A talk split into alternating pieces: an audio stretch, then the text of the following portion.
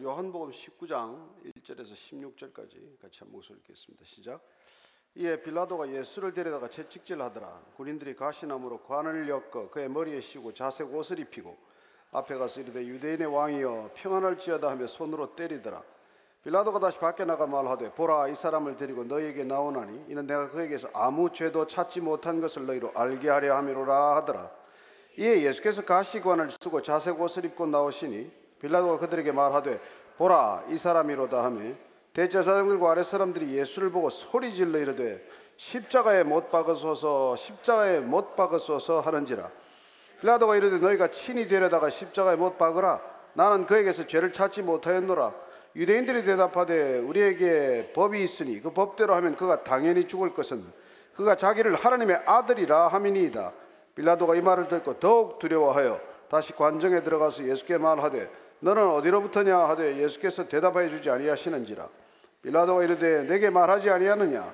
내가 너를 놓을 권한도 있고 십자가에 못 박을 권한도 있는 줄 알지 못하느냐? 예수께서 대답하시되 위에서 주지 아니하셨더라면 나를 해할 권한이 없었으리니 그러므로 나를 내게 넘겨준 자의 죄는 크다 하시니라.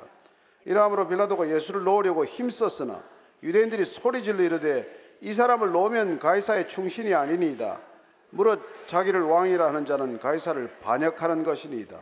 빌라도가 이 말을 듣고 예수를 끌고 나가서 돌을 깐 뜰 히브리 말로 가바다에 있는 재판석에 앉아 있더라.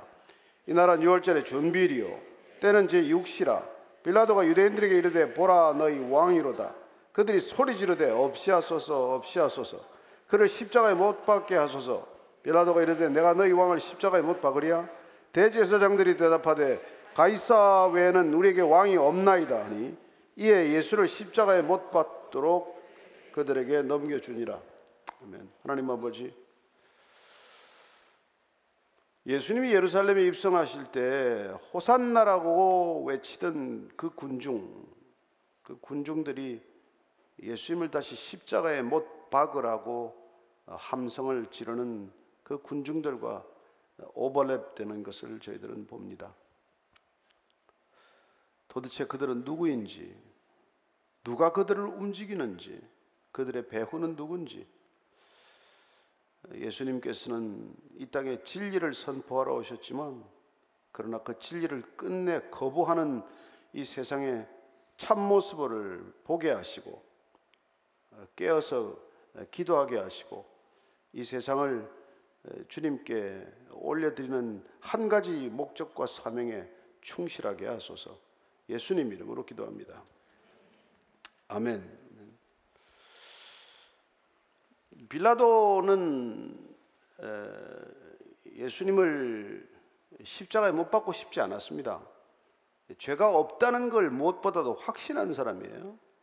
오늘 본문에서만 보더라도 세 번씩 나는 그에게서 아무 죄도 찾지 못했다.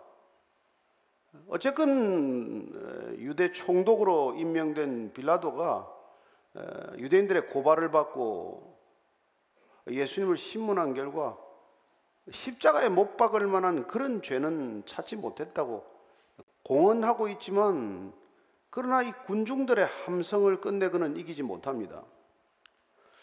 그는 사실 어, 예수님을 풀어주기 위해서 나름대로 애를 썼던 사람이에요. 그래서 그는 군중들에게 양자택일하라고 어, 특사를 제안했던 사람입니다. 6월절이면 사람 죄수 한 사람을 특별 사면하는 제도가 있으니 당신들은 나사렛 이 예수를 사면할 것이냐 아니면 바라바 예수를 사면할 거냐 바라바 이름도 예수라고 이렇게 알려져 있습니다. 성경이 그걸 기록하는 게 못내 불편하기 때문에 아마 기록을 그 후에 안 했는지 몰라도 아주 초기 사본에 보면은 특히 사마리아 사본이라든지 이런 사본에 보면은 아, 바라바의 이름도 예수다라고 돼 있어요.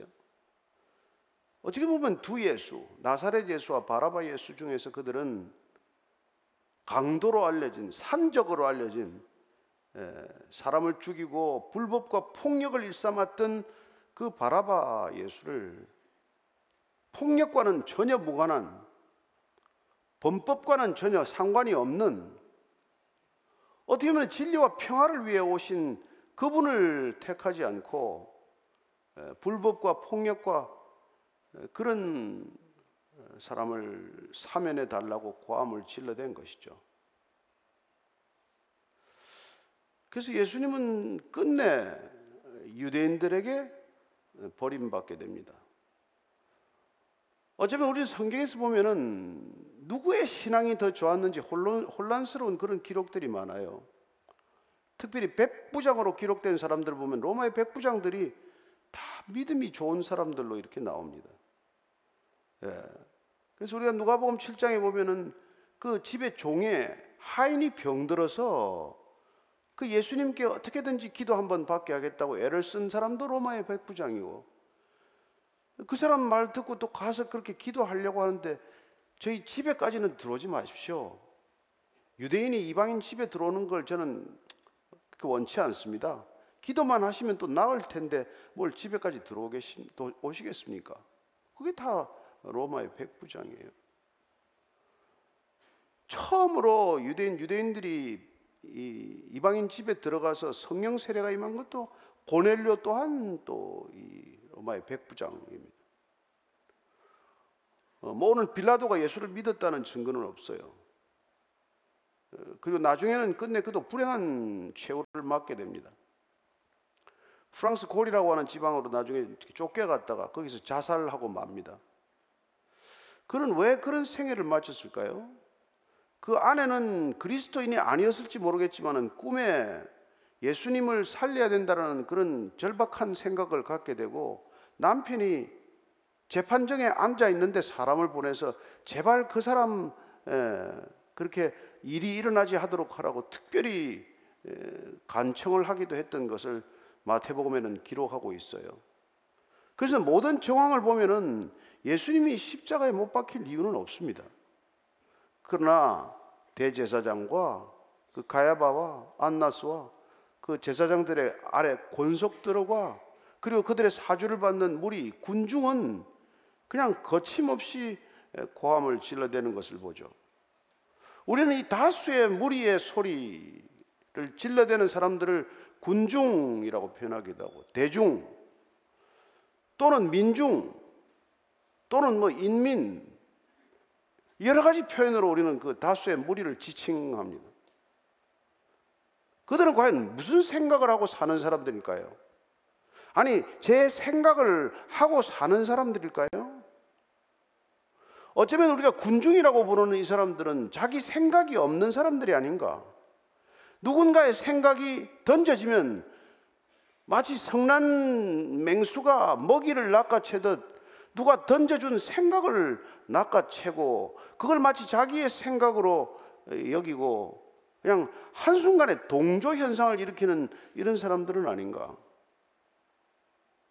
그래서 1940년대 미국으로 건너갔던 데빗 리스만 같은 분은 고독한 군중이라는 책을 통해서 전통 지향형의 인간을 거쳐서 내부 지향형의 인간을 거쳐서 타인 지향형의 인간들의 모습 속에서 군중의 속성을 이끌어냅니다. 군중들은 기본적으로 다른 사람들이 어떻게 생각하나, 다른 사람들이 뭐라고 하나, 다른 사람들이 무슨 옷을 입나, 무슨 집에 사나 모든 신경이 타인에게 집중되어 있다는 거예요. 끝내 그들은 자신의 생각이 아니라 누군가의 생각, 누군가의 기준을 쫓다가 일생이 끝난다는 것이죠. 그래서 그들은 정작 소외를 극복하기 위하여 타인과의 격리를 극복하기 위하여 그 무리 속에 뛰어들었지만 어떻게 보면 더 큰 소외를 경험하고 끝내 하나 될 수 없는 그런 슬픈 인생들을 사는 건 아닌가. 사실 그 통찰은 놀라운 통찰이죠.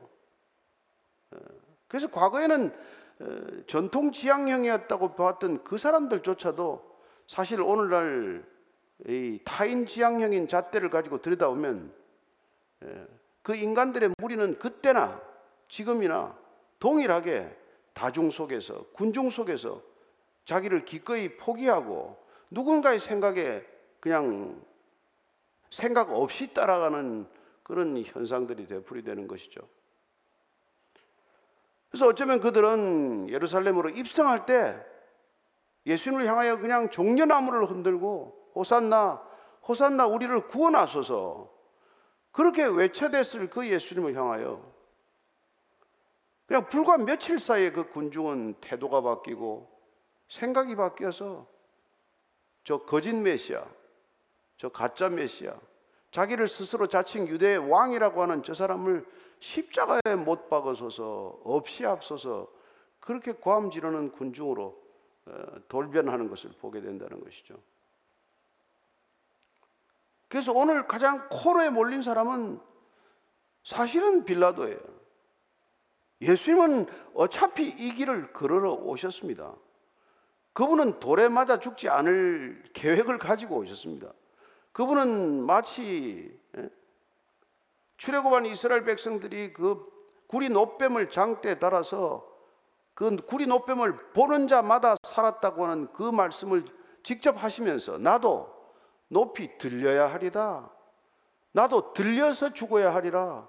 내가 들려서 누군가를 내게로 이끌리라. 내가 그렇게 들려 죽은 모습으로 너희들을 사망에서 생명으로 옮겨 놓으리라. 그렇게 결정하고 오신 분이에요. 그리고 그분은 제2의 출애굽을 위해서 오신 분입니다. 이스라엘 백성들이 출애굽하여 노예 신분에서 자유민의 신분이 되었고 그들은 가나안 땅에 들어가서 하나님의 백성으로 살아가도록 그 땅에 보내졌지만 그러나 그들은 결국 세상 방식으로 사는 쪽을 택했기 때문에 하나님께서 48개 성읍으로 레위인들을 흩으시고 왕이 아니라 하나님이 왕이 되셔서 직접 다스리는 그런 통치를 실현시키셨지만 그러나 이스라엘 백성들은 끊임없이 주위를 돌아보고 다른 사람들의 방식, 삶의 방식, 가나안 칠부족 다 쫓아내지도 못한 그들과 동거하면서 그들의 삶의 방식을 결국은 뒤쫓게 되고 흉내내게 되는 것이죠. 그렇습니다. 그들은 끝내 하나님을 왕으로 두기를 거절했습니다. 그래서 사사기의 결론은 그 시대에 왕이 없었으므로 각자가 왕이 되어 자기 소견에 옳은 대로 살았다라고 기록하고 있지 않습니까? 그때나 지금이나 하나님을 왕의 자리에서 밀어내는 자들, 하나님의 다스림을 거부하는 자들, 그 궁극적으로 어떻게 보면 자기 자신이 그 왕위에 올라서 그 왕자의 자기 자신이 올라가서 왕 노릇 하겠다는 그 꿈과 착각에 사로잡혀 사는 것이죠. 그래서 빌라도는 채찍질을 명령하게 돼요. 왜요? 채찍질을 하면 그 로마의 채찍질은 그냥 끔찍하기로 소문난 채찍질이니까 살점이 떨어지고 심하게 매질하면 뼈가 드러나고 심지어는 내장, 예? 창자가 드러나는 그런 끔찍한 매질이기 때문에 예, 그 정도까지는 아니더라도 등줄에 그래도 피가 흐르기 시작을 하고 그렇게 전신이 피멍이 들고 피가 흐르기 시작하면은 그 성난 군중이 좀 분노가 사그라들까 해서 예수님을 채찍질 하도록 내버려 둔 것이죠.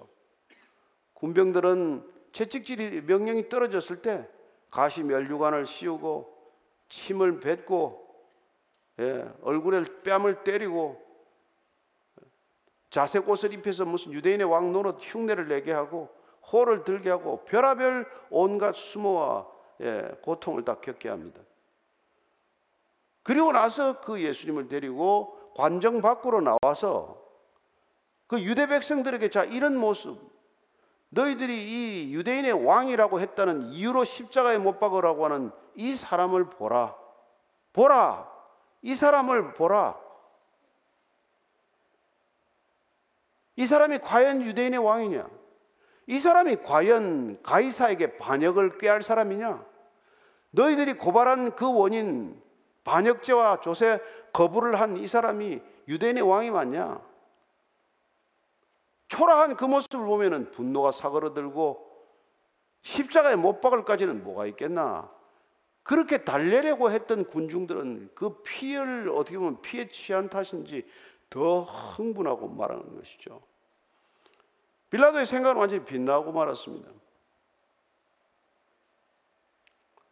에, 이 사람을 보라고 하는 그 유명한 여러분 라틴어가 에케 호모라는 말씀이에요. 십자가에 달린 예수님을 십자가에서 내려서 어머니 마리아가 품에 안고 있는 그 그림과 이게 조각상들은 피에타라고 우리가 부릅니다. PT 동정자비 연민의 이태리어죠. 그게 가장 많은 어떻게 보면 예술적 영감을 불러일으키고 많은 그림과 조각상을 낳았다면은 이 에케 호모 이 사람을 보라 이것도 수많은 그림의 대상이 되었어요. 예.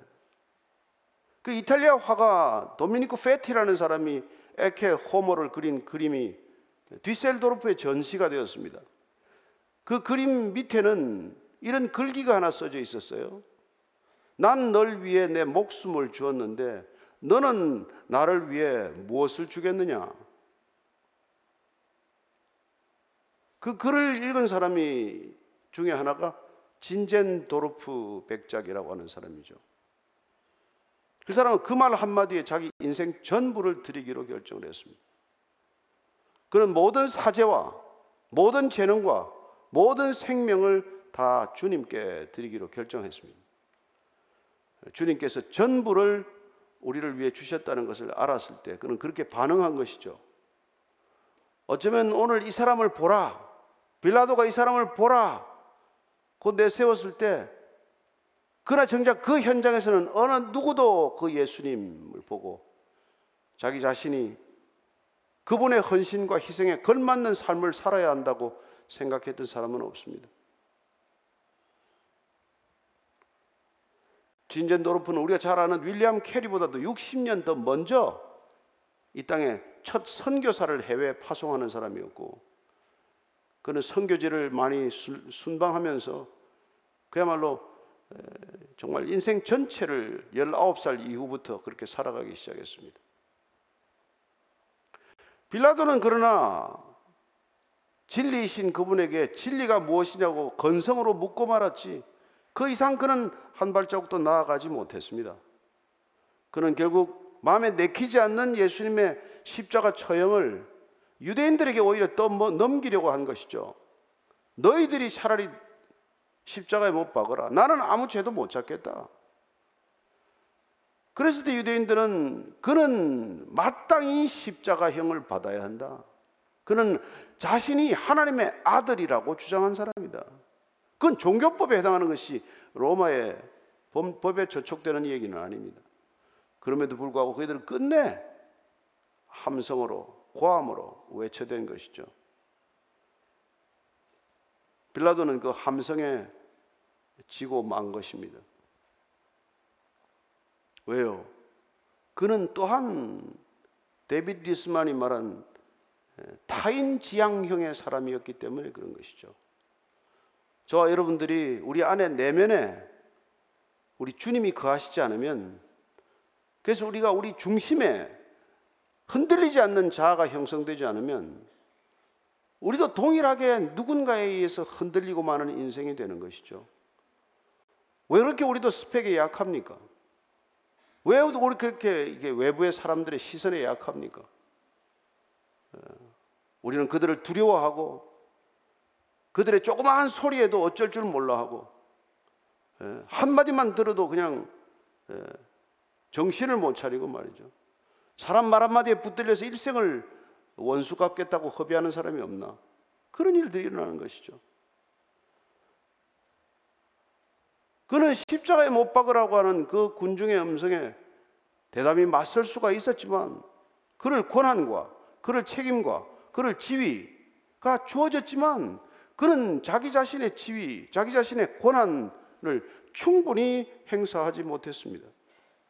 그렇게 무죄라는 것을 확신하면서도 그는 이스라엘 백성들을 향하여 과단성 있는 결단을 내리지 못했죠. 왜 그랬을까요? 그의 약점을 쥐고 흔드는 무리들의 소리에 지고 만 것이죠.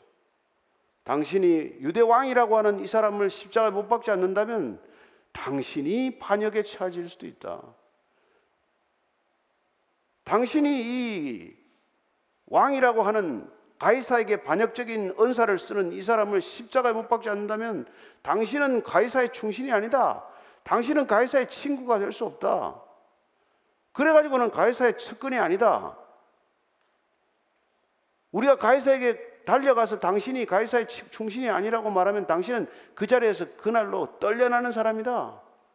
그런 협박에 굴하고 마는 것이죠.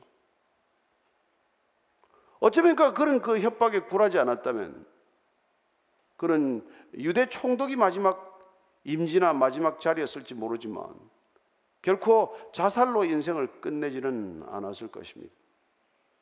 그러나 그는 대제사장들의 의도를 알았고 대제사장들이 부리는 아랫사람들의 전술을 알았고 그리고 그들의 사주를 받아서 움직이는 그 군중 그 대중들의 심리나 모든 것들을 알고 있었음에도 불구하고 그는 결국 예수님을 십자가에 못 박는 마지막 판결을 내리고 마는 것이죠.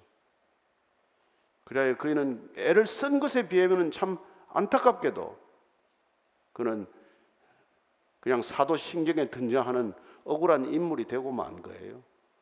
빌라도에게 고난을 받기는 뭘 빌라도에게 고난을 받았어요? 여러분 가야바에게 고난을 받은 것이고 대제사장들에게 고난 받은 것이고 유대 민족들에게 고난을 받은 것이죠. 어이없게도 그 당시 종교 권력과 정치 권력은 예수님을 제거하는데 결국은 야합하고 만 것이죠. 그야말로 서로들 간의 이익을 위해서 정치적인 타협을 한 거나 마찬가지죠. 그러나 정말 아이러니컬한 것은 예수님께서는 타협할 수 없는 두 세력을 한 형제요, 한 자매로 묶기 위해서 오셨다는 것은 얼마나 놀라운 역설입니까? 그분은 유대인과 이방인, 결코 한 자리에 앉는 법이 없는 유대인과 이방인을 한 자리에 앉도록 하기 위해서 오셨습니다. 그분은 종과 주인이라고 하는 한 자리에 앉아서 식사할 수 없는 사람을 한 테이블에 앉히기 위해서 이 땅에 오셨습니다. 그분은 남성과 여성, 그분은 어떤 신분과 어떤 격차를 넘어서도 한 믿음, 한 성령 안에서 한 공동체가 될 수 있도록 하기 위해서 오셨습니다. 그 예수를 거부했던 그 사람들이 예수를 거부하기 위해서 예수를 죽이기 위해서 그들이 연합했다는 것 놀라운 일이죠. 그러나 예수님은 원래 그 목적을 위해서 오셨다는 것입니다. 그분이 그 목적을 위해 오셔서 그 목적을 이루셨기 때문에 이 땅의 교회가 그분 위에 세워진 것이고 그 교회는 지금 우리가 이렇게 예배드리는 이 교회 공동체와 같은 모습을 드러내게 된 것이죠. 이 자리에 얼마나 많은 사람들이 서로 다른 생각을 갖고 살아갑니까?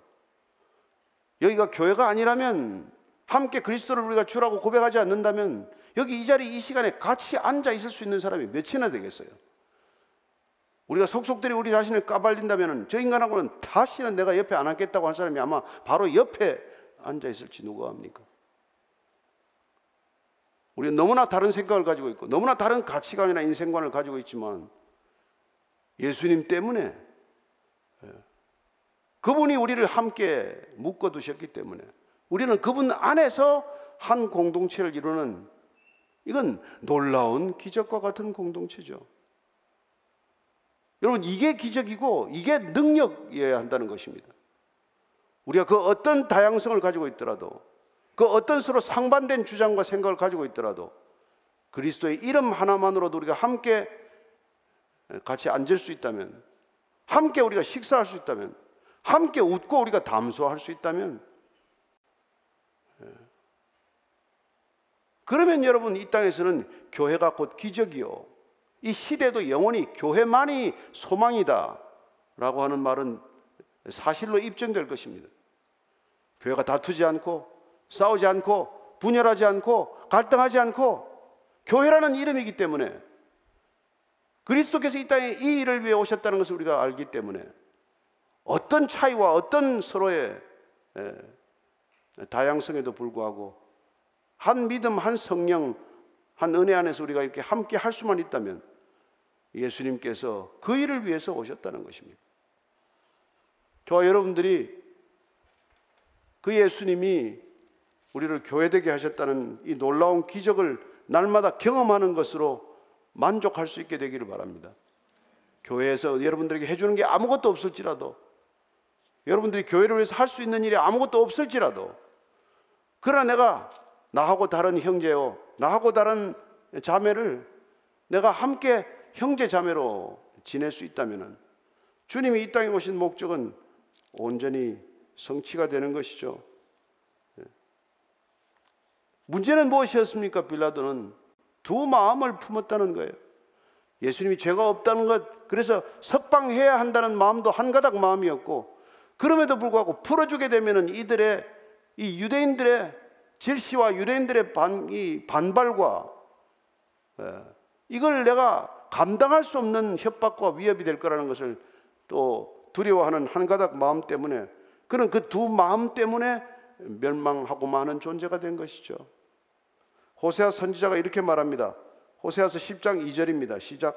그들이 두 마음을 품었으니 이제 벌을 받을 것이라 하나님이 그 재단을 쳐서 깨뜨리시며 그 주상을 허시리라. 왜 로마 병들이 나중에 AD 70년에 와서 그렇게 예루살렘 성전을 다 돌 위에 돌 하나 남기지 않고 다 부숩니까? 그 성전에 오직 하나님만 계셔야 할 것을 오직 하나님만을 생각해야 할 무리들이 두 마음을 품었기 때문에 모든 것들이 하나도 남기지 않고 다 무너지는 것을 경험하게 되는 것이죠. 오늘 이 주님께서 채찍에 맞는 것은 예, 그냥 맞는 게 아닙니다. 빌라도는 자기 자신이 채찍질하라고 명령했기 때문에 채찍질이 이루어졌다고 생각하겠지만 그러나 이사야서에 보면 우리는 예수님이 이 땅에 오셔서 왜 채찍에 맞아야 하는지 왜 그분이 고난을 겪으셔야 하는지 무슨 이유로 이 땅에 오셔서 그런 상상할 수 없고 이해할 수 없는 고통 가운데 들어가셔야 했는지를 기억하고 있는 것이죠. 이사야서 53장 4절 이하를 한번 쭉 읽겠습니다. 그는 실로 우리의 질고를 지고 우리의 슬픔을 당하였거늘 우리는 생각하기를 그는 징벌을 받아 하나님께 맞으며 고난을 당한다 하였노라. 그가 찔림은 우리의 허물 때문이요 그가 상함은 우리의 죄악 때문이라. 그가 징계를 받음으로 우리는 평화를 누리고 그가 채찍에 맞음으로 우리는 나음을 받았도다. 우리는 다 양 같아서 그릇 행하여 각기 제 길로 갔거늘 여호와께서는 우리 모두의 죄악을 그에게 담당시키셨도다. 그가 곤욕을 당하여 괴로울 때에도 그의 입을 열지 아니하였으며 마치 도수장으로 끌려가는 어린 양과 털 깎는 자 앞에서 잠잠한 양같이 그의 입을 열지 아니하였도다.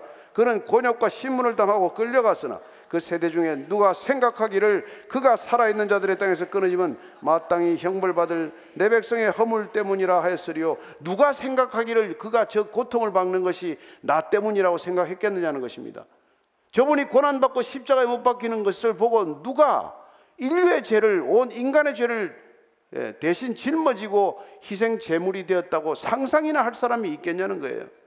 그래서 지금도 이사에서 53장을 읽으면은 유대인들이 2023년에도 눈물을 흘리고 그리스도께 돌아오는 일이 있다는 겁니다. 메시아가 해석되고 메시아의 고난이 해석되고 그의 죽음이 우리의 죽음과 하나도 다르지 않다는 것, 우리가 달려야 할 십자가에 그분이 달리셨다는 것, 그게 믿어지면 그 순간 우리는 전혀 다른 사람이 되고 마는 것이죠.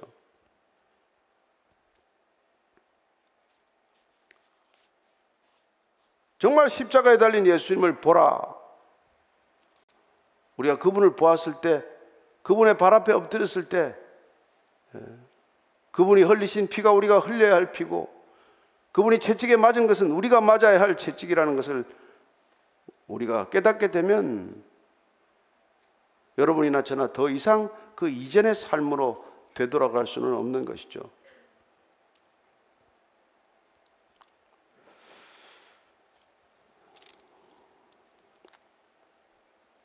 안타깝게도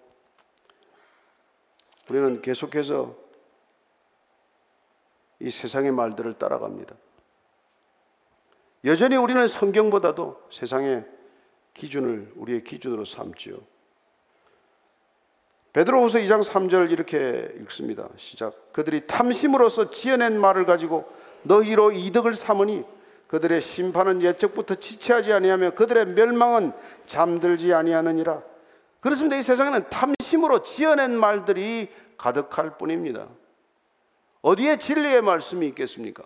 성경 이외에 어디에 저와 여러분들을 사망에서 생명으로 옮겨 놓는 생명의 언어가 있겠습니까? 모두 다 자기 욕심으로 만들어낸 말이요. 자기 탐심으로 지어낸 거짓이 횡행할 뿐이지만은 우리는 그 말들에 낚여서 그들의 이득에 희생되고 그들의 희생과 우리의 이익을 결탁시키므로 우리는 날마다 예수님을 십자가에 못 박는 일을 하고 있지는 않습니까?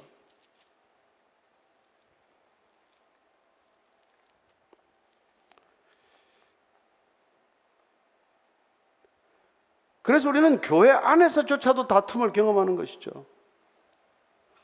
십자가에 달리신 예수님을 우리가 놓치버리기 때문에 그분이 왜 달리셨는지를 우리가 잊기 때문에 바울은 디모데에게 이렇게 말합니다. 디모데전서 6장 5절입니다. 시작. 마음이 부패하여지고 진리를 잃어버려 경건을 이게 방도로 생각하는 자들의 다툼이 일어나느니라. 여러분 이 사람들이 대제사장들이고 이 사람들이 올해도 여전히 종교인들이고 지금도 종교적 지도자적 역할을 자처하는 사람들이 경건을 이게 방도로 생각하고 있다는 것입니다. 그들은 진리에 관심이 없어요. 예수님께 관심이 없었듯 오늘날도 동일하게 우리는 진리에 대한 관심보다도 이익에 대한 관심, 아치 마치 교회와 그리고 성경과 그 모든 것들도 우리가 이익의 방도로 생각하는 사람들이 되었다는 것이죠.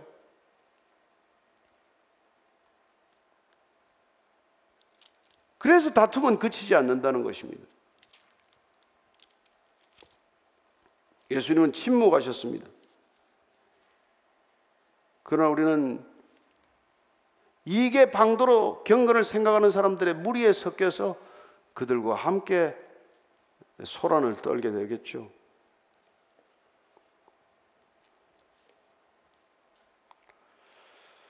그들은 언제든지 사람의 시선에 묶여 있는 사람들입니다.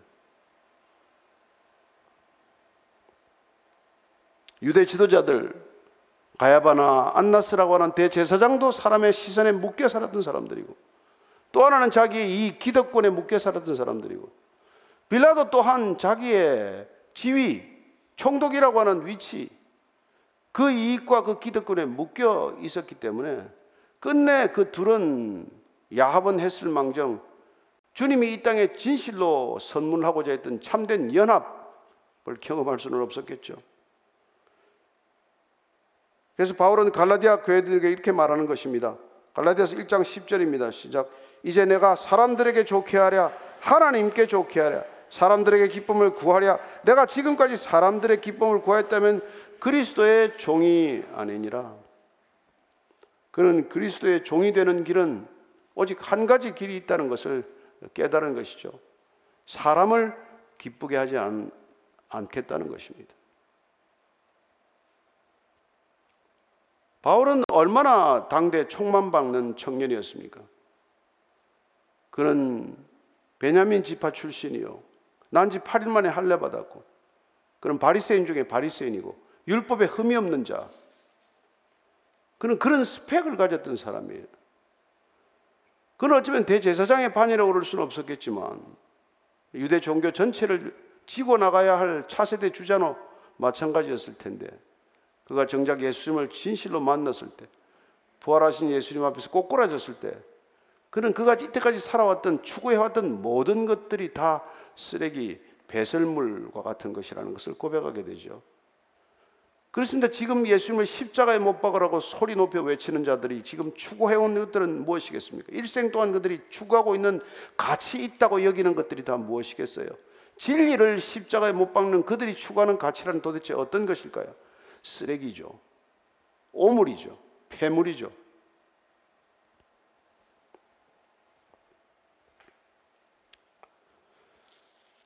그들은 어처구니 없게도 6월절 음식을 깨끗하게 먹기 위해서 6월절이 시작되기 전에 6월절 준비일에 예수님을 빨리 못 박아서 그를 빨리 십자가에 못 박아 죽이고 자기들은 손 털고 그리고 유월절을 맞겠다고 생각하고 있습니다. 유월절이란 무엇입니까?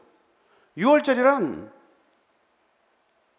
출애굽할 때 애굽의 모든 초태생이 죽을 때 어린 양의 피를 인방에 발랐을 때 죽음이 그 인방의 피를 보고 넘어감으로써 죽지 않았던 그래서 애굽의 모든 초태생은 죽었지만은 유대인들의 초태생은 살았던 그 유월절을 기념하는 그 절기에 그들은 대낮부터 수많은 양을 잡아서 유월절 준비를 했지만 예수님은 이후로 그 양을 잡는 것이 아니라 그분 당신 자신이 유월절이 제물이 됨으로써 더 이상 유월절 양을 잡는 일은 필요 없게 만드신 분이십니다. 따라서 그분 당신 자신이 유월절 제물이 되기 위해서 오셨고 그분이 제물로 모든 사람들이 제물 잡는 시간에 정작 대제사장과 바리새인들은 예수님을 제물로 잡고 있었던 것이죠. 그들은 그, 그들이 지혜롭게도 그 일을 했다고 생각했을 것입니다. 그러나 예수님께서는 이 땅에 그 일을 위해서 오셨고 그렇게 달리기 위해 오셨고 그렇게 제2의 출애굽을 위해서 그분이 유월절 제물이 되시기로 결정하셨고 그들이 그렇게 하심으로 더 이상 이 땅 가운데는 예, 희생 제물이 필요 없는 새로운 출애굽의 시대가 열린 것이죠. 우리는 더 이상 희생 제물을 필요로 하지 않습니다. 그분이 십자가에 달리심으로 우리는 더 이상 예, 제사장들을 통해서 하나님께 나아가지 않습니다. 우리는 그분이 휘장을 찢으셨기 때문에 누구든지 하나님을 아바, 아버지라고 부르고 나아가는 존재가 되었습니다. 더 이상 신과 인간 사이에 가로막는 것은 없습니다. 더 이상 절도요 강도로 군림하던 대제사장이나 종교 전문가들은 필요 없게 되었습니다. 그러나 그들은 아직도 그 명맥을 유지하기 위해서 어쩌면 예수님을 예배당에 가두고 그들의 전유물처럼 여기고 그런 거겠죠.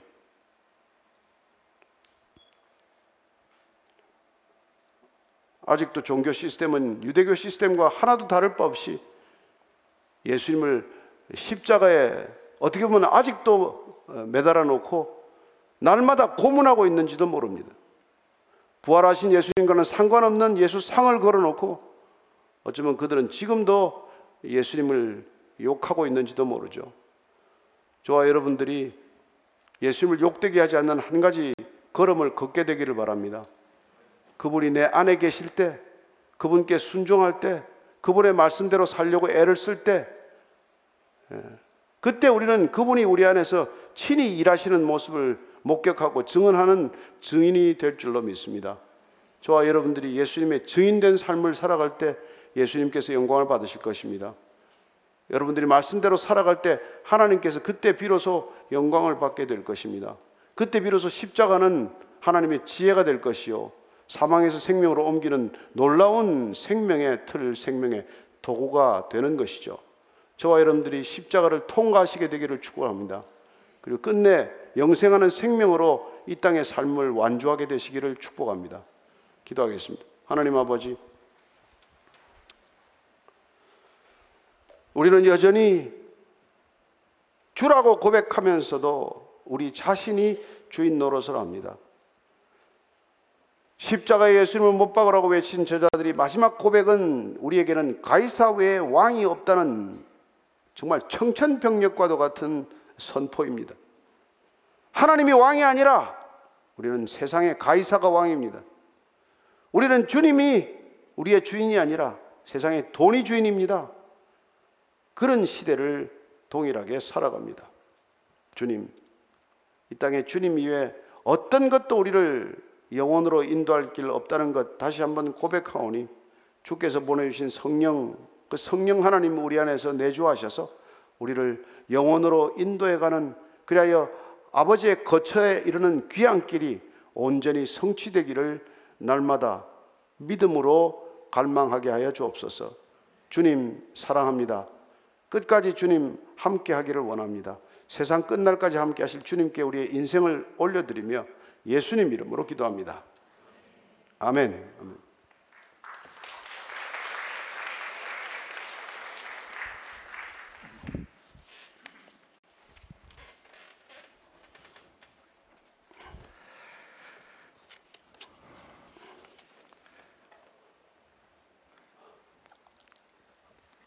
어,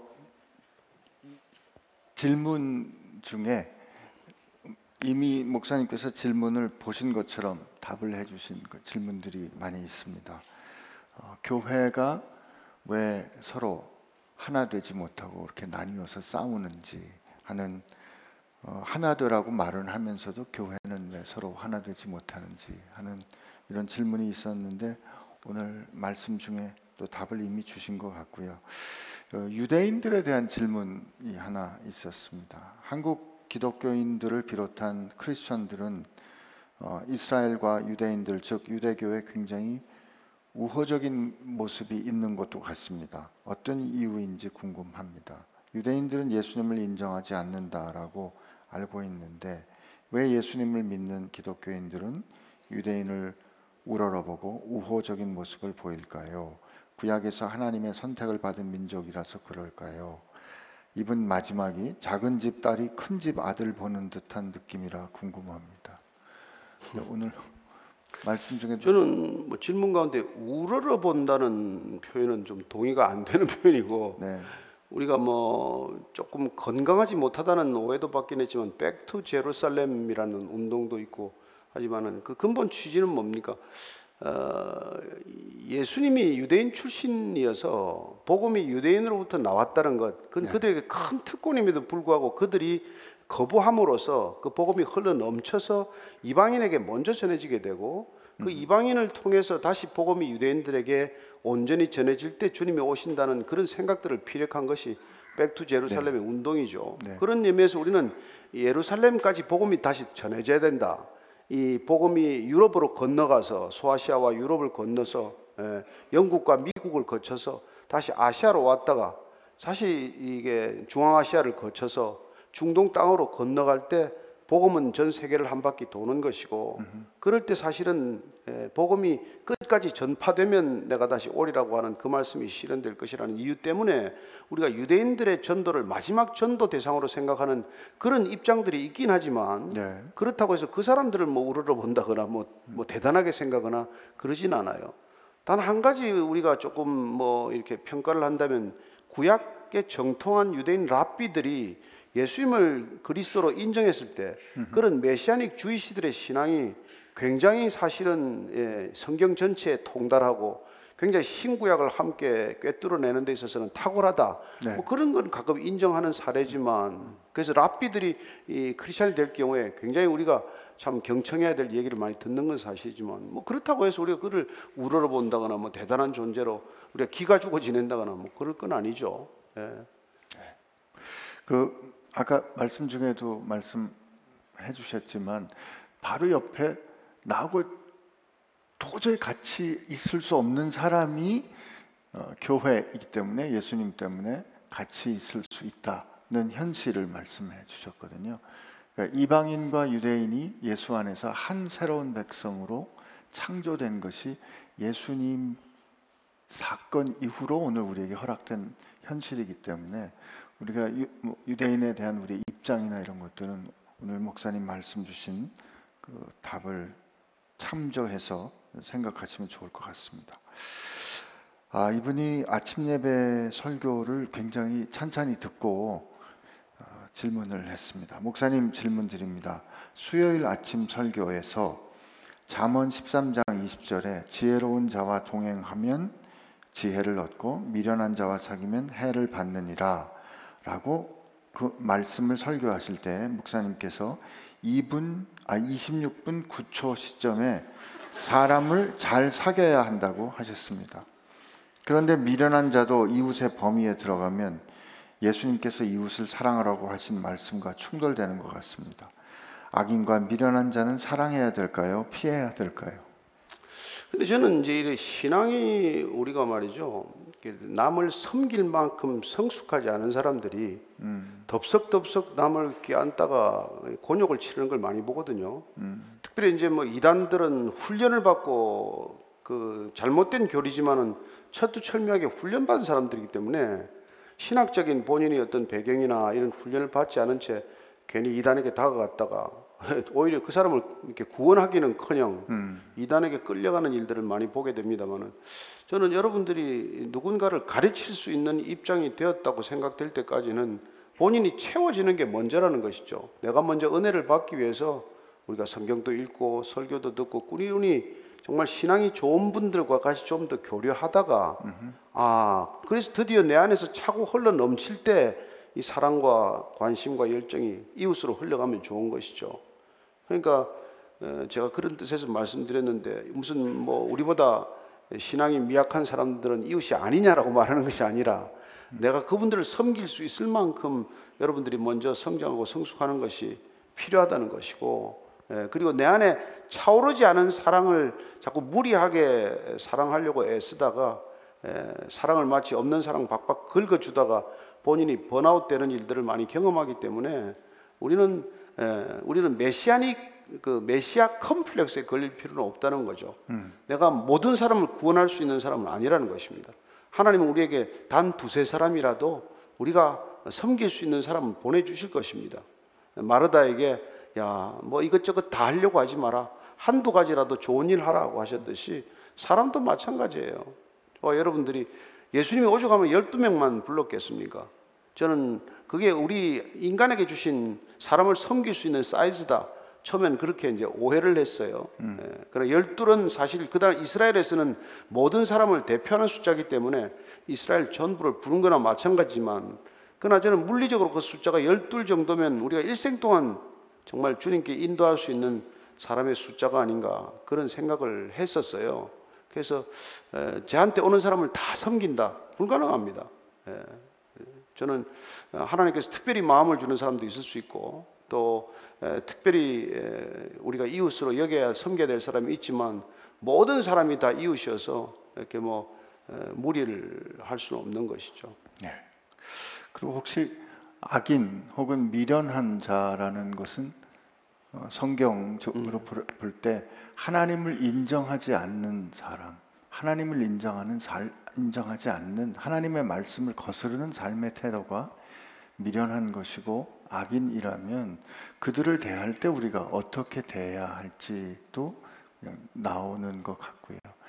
그 다음에 어, 이 의사가 환자를 사랑할 때 그냥 저 이렇게, 이렇게 생각을 해보면 얼마나 아프세요. 그러니까 아프니까 우리 손대지 맙시다.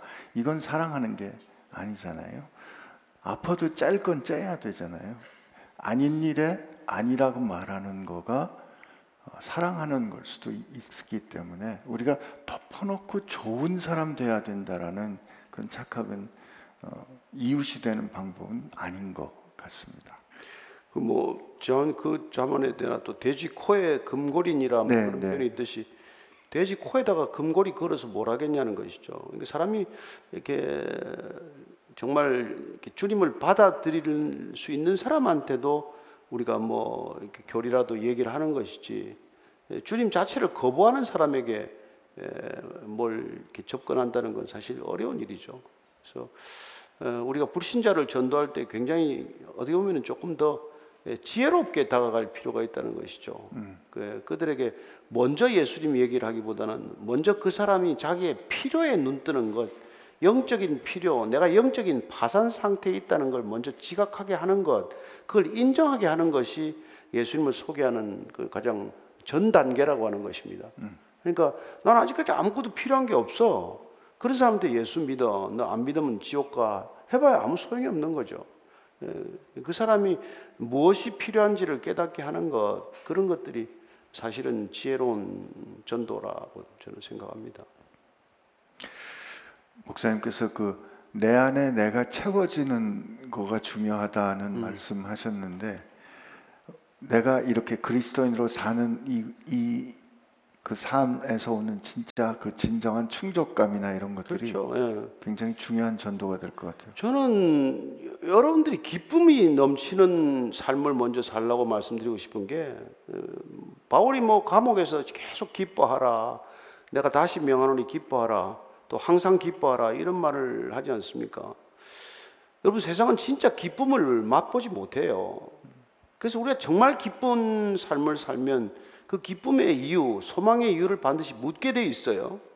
전도하려고 애쓸 거 없습니다. 우리가 기쁘게만 살아도 예, 가까이 다가오게 돼 있단 말이에요. 그 내가 찾아가는 것도 물론 필요하지만 그러나 우리가 정말 에, 말씀대로 살 때 우리의 기쁨이 상황과 조건을 뛰어넘는 거라는 걸 그 사람들이 알게 되면 저 사람은 도저히 기뻐할 수 없는데 왜 기뻐하지? 그럴 때 그 소망의 이유를 묻을 때 우리가 온유와 겸손으로 답할 준비를 하라고 하지 않았습니까? 그러니까 여러분들의 삶이나 제 삶이 궁금증을 불러일으키는 삶이 되는 것이죠. 어떻게 그렇게 살 수 있니? 예. 근데 뭐 하나도 다를 바는 없고 맨날 뭐 세상 근심 다 지금 일고 살면 아이고 저 인간 옆에 가면 내가 걱정이 얼물래나 오히려 걱정스럽지 않겠어요. 그 여러분들이 에, 세상 사람들이 겪는 그런 어려움들이 다 있지만 그럼에도 불구하고 우리는 그 어려움보다 더 큰 기쁨, 더 큰 능력을 경험하고 있는 삶이 중요하기 때문에 그렇게 살아내면 실제 그렇게 살고 있으면 반드시 하나님께서 여러분들을 통해서 구원할 사람을 보내시겠죠. 아멘입니다. 안녕하세요, 목사님. 궁금한 게 있습니다. 아, 성경 읽다가 그 궁금한 게 생긴 것 같습니다. 예수님께서는 제자들에게 가, 제자들을 가르치실 때 이제 너희들은 종이라 부르지 않겠다, 친구라 하겠다고 했습니다. 종은 주인이 하는 일을 알 수 없다고 했는데 왜 바울은 나는 주의 종이라고 말하는 것일까요? 우리는 주님의 제자이자 친구이자 아들이자 예수님의 증인으로 살아가는 그리스도인디 아닙니까? 궁금합니다. 그럼 바울한테 물- 물어봐야겠죠? 바울에게 물어보시랍니다. 저는 그런 생각을 했어요. 이게 바울은 구약에 정통한 사람입니다. 그는 두려우신 하나님을 잘 아는 사람이에요. 그리고 그 다메섹 도상에서 만난 예수님이 하나님이라는 것을 깨닫게 된 사람이에요. 그는 예수님이 아무리 넌 내 친구다라고 해도 어쩌면 체질적으로 그는 예수님에 대한 두려움, 하나님에 대한 경외심을 놓치지 않기 때문에 그 경외심을 붙드는 방법으로 나는 종입니다라고 소개를 한 것일 테고 모든 서시서의 앞에 나는 그리스도의 종 에, 둘로스라고 이렇게 표현했지만 또 유대인들 가운데서는 가장 사랑을 표현하는 방법 중에 하나가 내게 내 자유를 허락하지만 저는 스스로 종이 되겠습니다.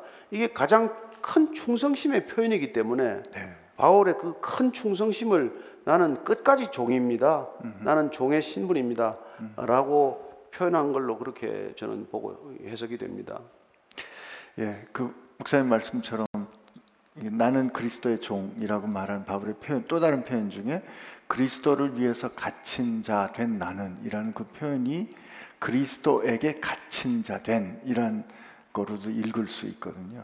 우리 왜 사랑의 포로가 됐다 그렇게 말한 것처럼 그리스도의 사랑이 나를 강권하시도다 이렇게 말하기도 하고 어, 예수님이 말한 그 그리스도를 아는 어, 그 마음을 안, 아는 것이 친구라고 정의했다면 바울은 그리스도를 아는 지식이 뭐 가장 고상하기 때문에 모든 걸 다 배설물처럼 여겼던 진짜 예수님의 친구로 살았거든요. 그러나 나는 그에게 사로잡힌 바된 그에게 기꺼이 나의 자유를 준 종과 같다라고 고백한 제가 뭐 이런 얘기 뭐 좀 하면 뭐 좀 여러분들 불편하신 분도 있겠지만 옛날에 우리 직장에서 이제 뭐 술자석에서 그 앉으면은 괜히 부장들이 밑에 신입 사원들 보고 야 오늘 지금 잠깐 10분간 야자 타임이니까 말 놔도 돼. 그래가지고 말을 놓고 뭐 함부로 일하게 한 놈은 신관이 편치 않습니다. 네 마음대로 해라 하는 게 말이죠. 네 마음대로 말해다 좋다고 하는 게그그 말은 우리가 지킬 만한 무릇 그런 예절과 그런 관계를 충분히 지키는 범위 내에서의 자유지. 예, 그걸 다 깨버리는 건 아니란 말이죠. 그래서 그건 자유가 아니라 방종이란 말이죠. 그래서 아무리 우리가 뭐 야자 타임이라고 하더라도 그래도 뭐 아, 부장님, 예, 그래서 뭐 실수하신 적은 없습니까? 이렇게 물어봐야지. 너 실수 따위나 하고 이렇게 했다가 찍혀가지고 아주 고생한 사람이 많습니다. 그래서 저는 에, 주님께서 너 나하고 야자해도 좋다.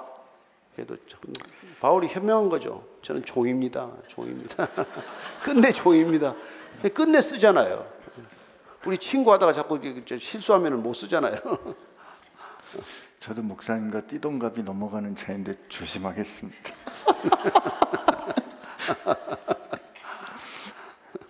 기독일, 기독교 인구가 5%도 안 되는 이제 1%나 될까 하는 일본에서 딸이 대학생이 되어 역시나 믿지 않는 일본인과 교제를 시작했습니다. 교회의 거부감을 드러내지 않아 교제는 허락했지만 결혼은 신앙생활과 세례를 받아야 하는 한다고 전제를 걸었습니다.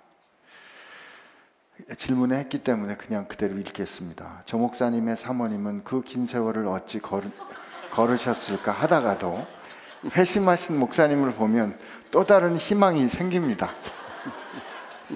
믿음의 형제를 한국에서 수입해 와도 될까요? 예, 저는 뭐 찬성하는 편이에요. 근데 그러니까 정말 우리가 뭐 선교지에도 가는데 한 집안을 복음을 전하기 위해서 선교사적 사명을 자청하는 건 얼마든지 좋은데 근데 정말 큰 결심과 결단이 필요한 거죠. 그 첫째는 에, 뭐 복음을 전하기에 앞서서 이, 이 남자를 끝까지 그리스도의 사랑으로 사랑하겠다고 결정하는 것입니다. 그리스도는 사- 복음이기 이전에 사랑이십니다. 그분이 복음을 들고 찾아온 이유는 사랑하기 때문에 오신 거예요. 근데 우리는 사랑 없이 너무 복음을 많이 얘기해요. 예, 그래서 복음도 안 전해지고 변화도 안 일어나는 거죠. 저는 이분이 그냥 인간의 사랑이 아니라 받은 그리스도의 사랑이 있다면 그 사랑으로 그 형제를 끝까지 사랑하면 예, 그분은 반드시 그리스도의 사랑에 눈 떴을 때 그리스도를 주라고 고백할 수 있게 되는 것이죠. 네. 수입 면장이 난 것 같습니다. 면장의 도장은 그리스도의 사랑이라는 것. 아이고 참 힘든데 고생은 가고 해야죠. 사실 우리 주변에도 어, 꼭 멀리 가서 외국인이 아니어도 문화가 다른 사람들 많이 있는 것 같습니다. 그래서 근데 우리 우리나라가 조, 조금 이 외국 분들에게 이- 이렇게 곁을 주는 면에서는 조금 까다롭지 않나 하는 생각도 좀 해보고요. 그래서 어떤 면에서 그리스도의 사랑이 무엇인가 좀 생각하면서 사는 기회가 되는 질문이라 믿습니다. 오늘 질문은 여기까지 마무리하겠습니다.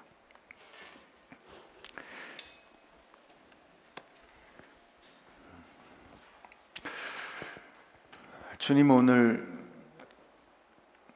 생명의 근원이 되시는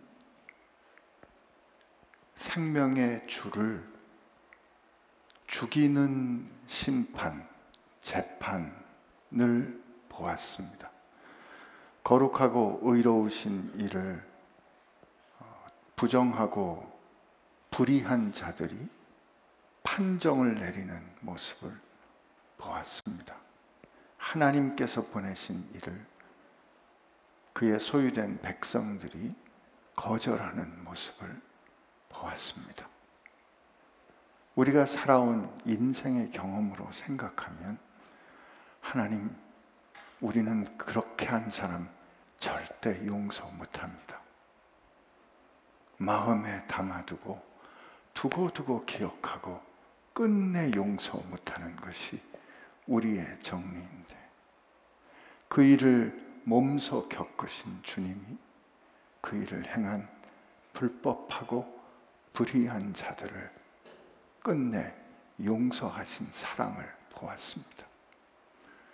그 크고 놀라우신 사랑을 우리가 보고 들었음에도 불구하고 올- 오늘 말씀을 통하여 우리에게 다시 물으시는 것처럼 혹시 우리는 교회라 안에서 주님을 여전히 날마다 십자가에 못 박는 삶은 사는 것이 아닌지 돌이켜 봅니다.